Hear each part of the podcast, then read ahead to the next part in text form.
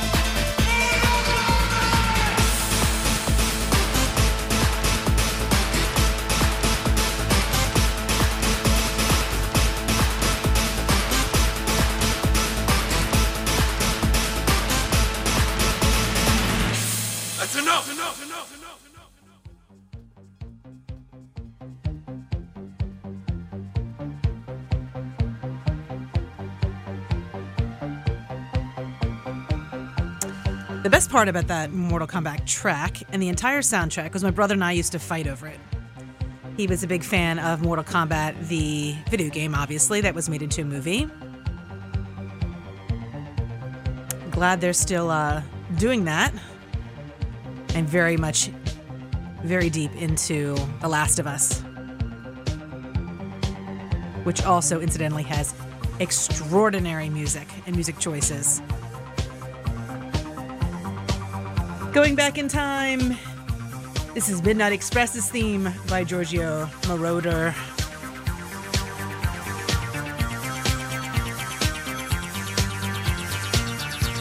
You're in tune to WKDU 91.7 FM Philadelphia. This is Politics of Dancing.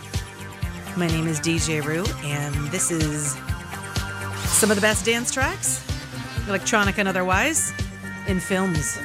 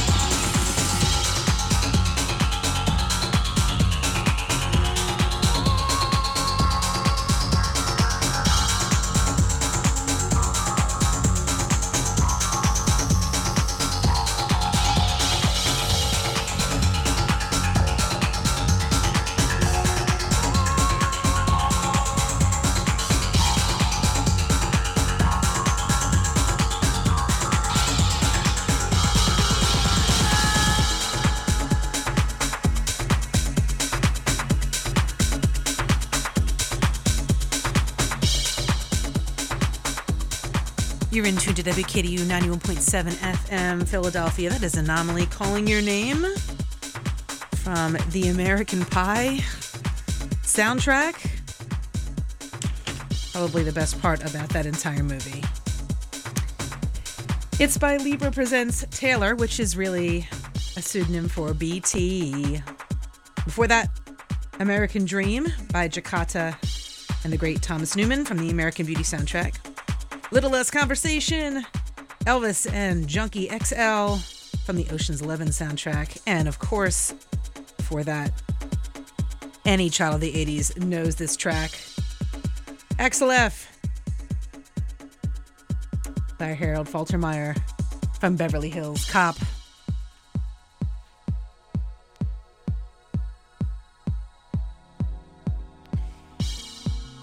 This week's Politics of Dancing is all electronica, dance music, techno, danceable beats from movies. Once you play along, you can listen to any part of this set again on SoundCloud. I'll have it uploaded in the next couple days. SoundCloud.com backslash WKDU. This is Radiohead, everything in its right place. from Vanilla Sky. I'll say one thing about Cameron Crowe he knows how to pick music. But that's why we love him.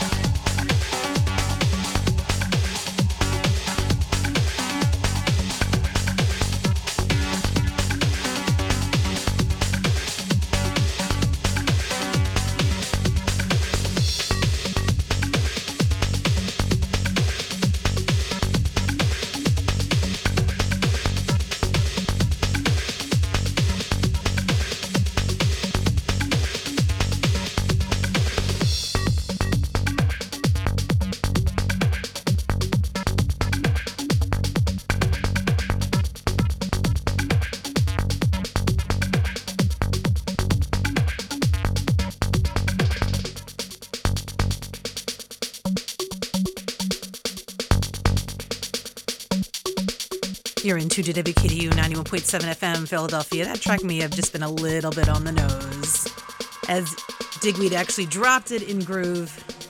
But my God, so good.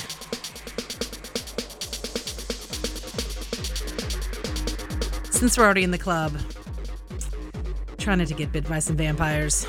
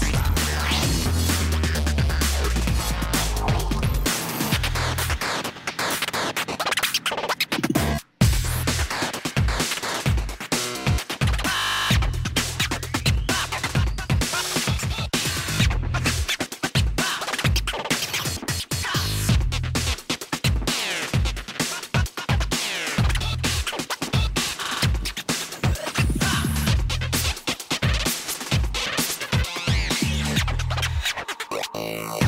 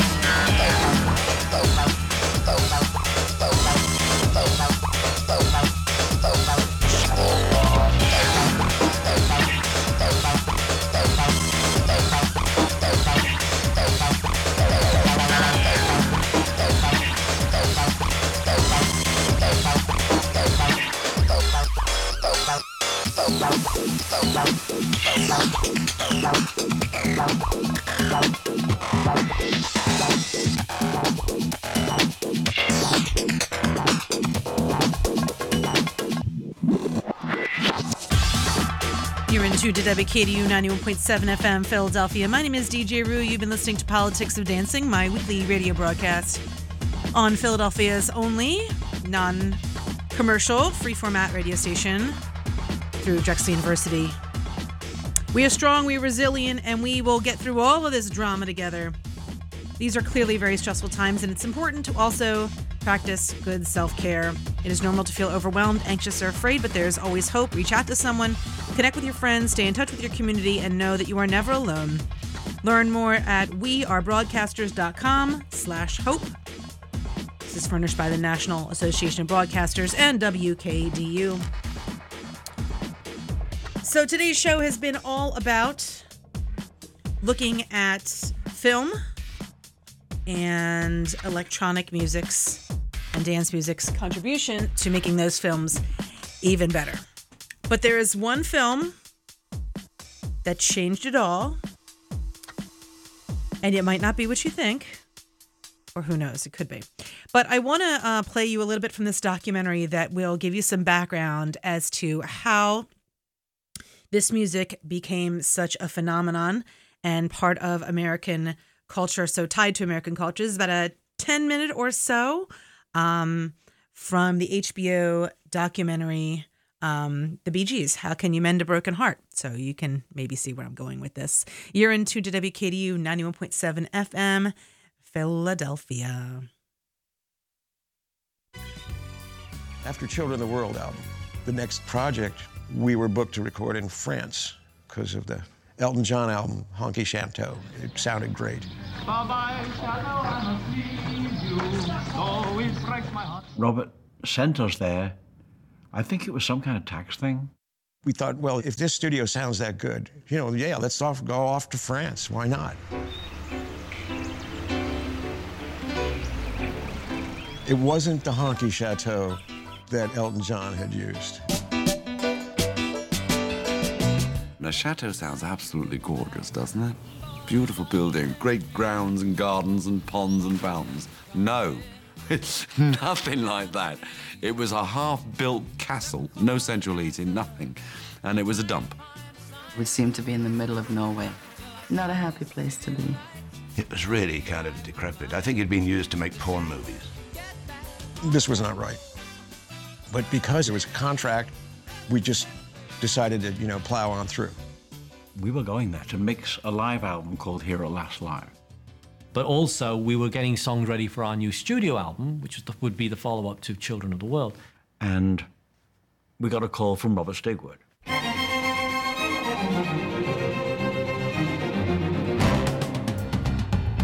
A friend of mine, Nick Cohn, wrote this piece for New York Magazine, Tribal Rites of the New Saturday Night. Disco was really underway in Manhattan anyway. But Nick Cohn's point was that rather than just being underground gay clubs, straight couples are now going to do the hustle on a Saturday night in the suburbs. So I got Robert to buy the film rights to a magazine article, of which there was no story. But it caught Robert's attention because he saw that that's a lead role for an actor if it was a movie. He announced at the Beverly Hills Hotel at breakfast, I'm signing John Travolta to a three-picture deal, and people thought he was mad. He was a TV actor. No one gets a million dollars for three pictures. Turned out to be the bargain of the century, of course, because you got him for Grease and the movie we don't talk about uh, moment by moment. But two out of three is not bad. I was still running RSO Records, so my job was to do a soundtrack. And my brief was put all your favorite disco tracks, and everyone will play it at a party and they'll never stop dancing.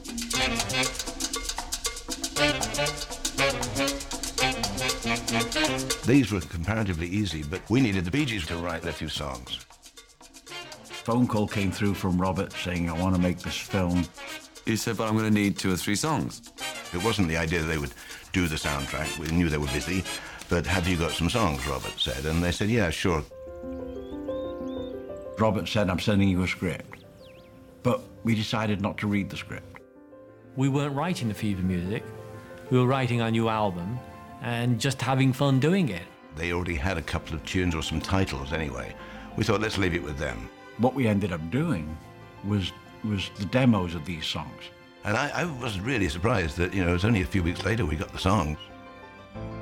We got a cassette, and to this day it's amazing.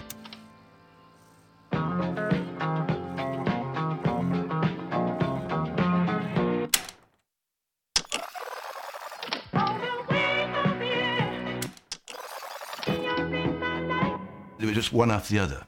You know, staying alive more than a woman. How deep is your love if I can't have you? Night Fever. On one cassette. Ah, I thought, yes, we've got a soundtrack. You know, you listen to that tape. Whoever was playing on those records, it would have been hits. Those songs are so good, you think, shit, you know, so cool. We had the demos, and then we went into the process of making real records. Barry and Carl and I lived in that control room, I don't know, 16 hours a day. Yeah, that was the only thing to do. We, we recorded Night Fever first. We actually had that in the can. Robert called and said, I need a title for the film. What I've got at the moment, I said, is two titles, Staying Alive and Night Fever. And he said, mm, Night Fever on the phone. Hmm. He said, sounds okay, he said, but it sounds a bit too pornographic.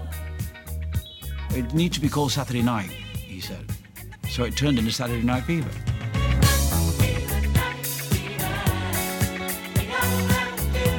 We were editing Fever on the lot at Paramount. I was deluged by Paramount people saying, how's your little disco movie coming along? So that was a bit patronizing. But the inspiring thing was that uh, Stigwood, during post-production, said, why do we wait for the release of the film? Let's put out a single now. And then he started with the heads of Paramount, like, how many theaters? And they told him something like 200. He said, I'm releasing the record in every city. Why can't it be in every single city? So they made a deal whereby if the record got to the top 20, they would increase the number of screens. If it got top 10, they'd go 80 more. He said, I need the first record to be number one. Stigwood phoned up and said to Barry, I need the best love song you, you've ever written for the movie. So we went into a room in the chateau. Chopin had stayed there. So every time I looked at this piano, I envisaged Chopin sitting down and playing. I sat down at the piano and thought of his prelude in E flat, and I knew Barry could sing in E flat. When we were working like that, I had a cassette player.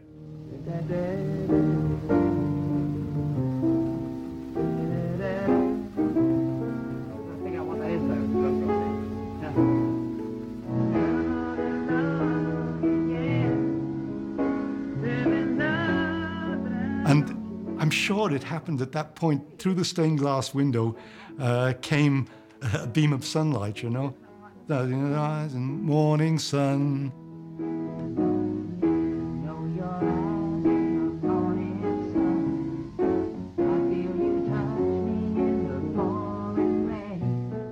And, and that's a that's a memory that'll last me all my life.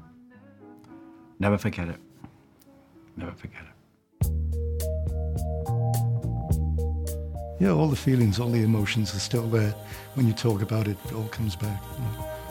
Um, I, I have a, um, my heart is in that song. know your eyes in the morning sun. I feel you touch me in the pouring rain. And the moment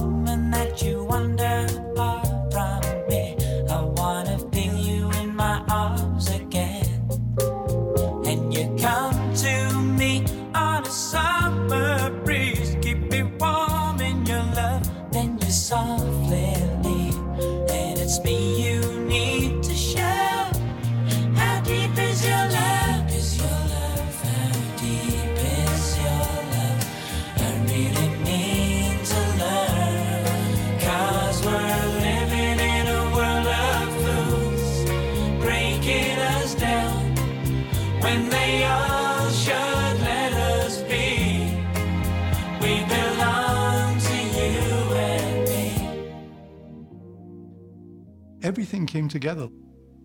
But sadly, Dennis had had some bad news.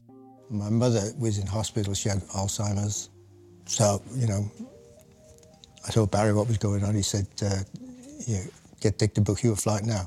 He had to fly back to the UK, and we had no drummer. We thought, well, we've got to carry on writing and um, getting these tracks together.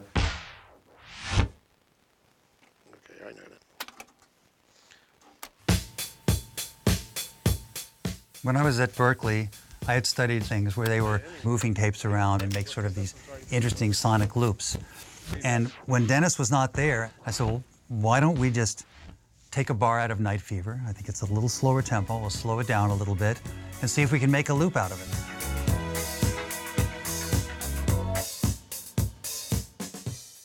We found a bar that we thought had a really nice feel to it.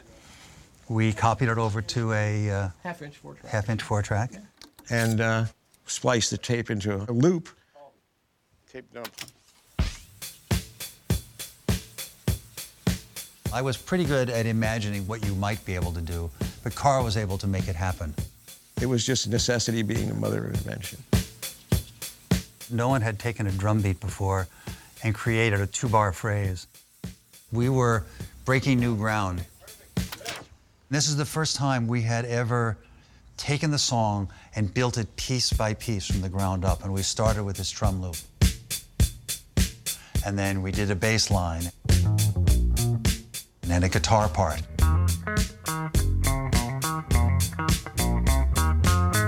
Never again would we rely as much on the liveness. We would always know that we could construct the song and put the pieces together based on the original vision of the song and how we imagined it. Got back to the sessions and there was just a buzz. When we did it, we thought we're just doing this temporarily, and when Dennis comes back, we'll replace it with real drums. But what happened is the feel was so amazing that we couldn't get rid of it. He played it for me and I could tell from the first listen. I said, man, that is amazing. When you listen to the drum track on Staying Alive, like by itself, it's really this super rugged, like tough thing. It's like. It's not pretty or pop like you remember, it's pretty tough. Staying Alive was, was the influence that New York gave to us. And the energy level at that point in the late 70s was, was really that. You know, it's survival. It's survival. This is 77. Everybody know that times is hard now. You know, if I was out there myself, I would have got what I wanted too. You were not among the looters? No, I wasn't. Unfortunate. Do you feel personally threatened by the 44 caliber killer? Yes, I do. I don't feel free to go out, to walk the streets or go out at all. Very few people realise this it's to do with anything but dance, but the lyrics don't talk about dance at all. And the lyrics very obviously state uh, the scenario of survival. Whether you're a brother or whether you're a mother, you're staying alive, staying alive. Feel the city breaking and everybody shaking, and we're staying alive, staying alive. Ah, ah, ah, ah, staying alive. If you think about ha, ha, ha, ha, I mean, that could very easily have just been a horn line. But instead, their voices were so sick, they were like, nah, we're gonna sing it.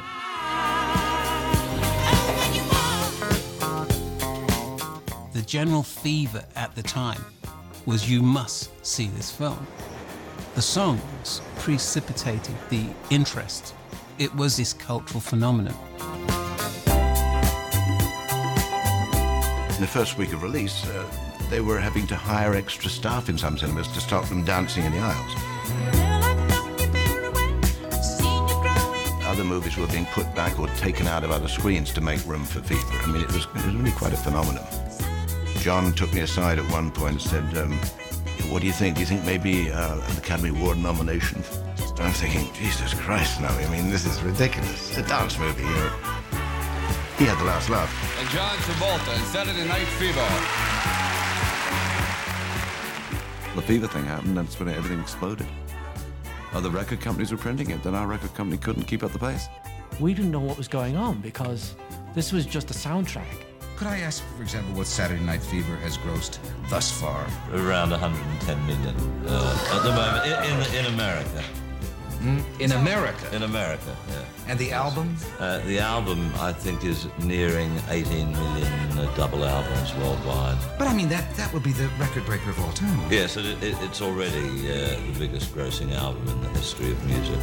The statistics are just incredible. To give you an idea, that's about half a billion dollars in today's money. And um, it is still the highest grossing soundtrack album of all time. They had to stop people dancing in the middle of the theater. Oh my goodness, this record is scratched. this is my parents' copy of Saturday Night Fever.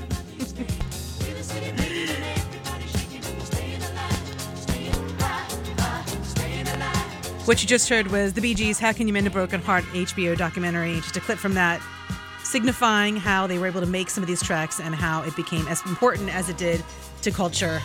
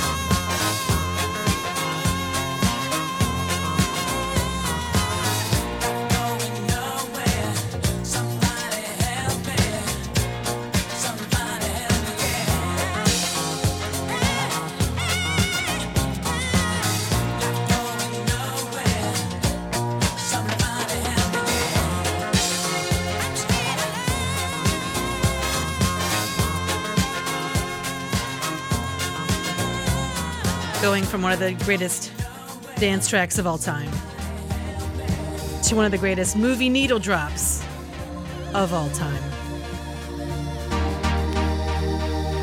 Underworld's Born Slippy from Trainspotting,